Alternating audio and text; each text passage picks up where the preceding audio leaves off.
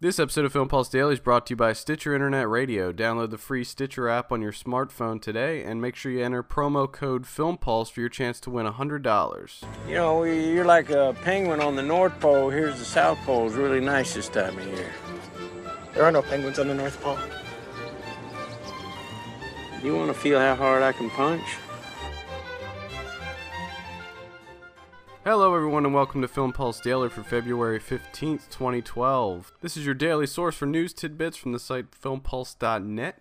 And if there's anything you'd like us to talk about, you can hit us up at podcast at filmpulse.net or you can call us on the voicemail line at area code 206 337 9263. Tell us what you want to hear, and we'll make sure that we get that up on the podcast for you. Not a whole lot of news coming down the pipe today, but I did get a chance to see uh, an early screening of This Means War last night, and it was terrible. You can check out the review up on the site right now. We rated it a 4 out of 10 and it should probably be avoided at all costs. You can read the full review on our site at filmpulse.net. We also reviewed Denzel Washington and Ryan Reynolds' new film Safe House, which we ended up giving a 4.5 out of 10, which is not too much better. Unfortunately, there's just not a whole lot of good movies coming out in February, which isn't surprising to most people that are into films. Today at the Berlin International Film Festival, Summit Entertainment bought up the worldwide rights to Arnold Schwarzenegger and Sylvester Stallone's new action film film The Tomb,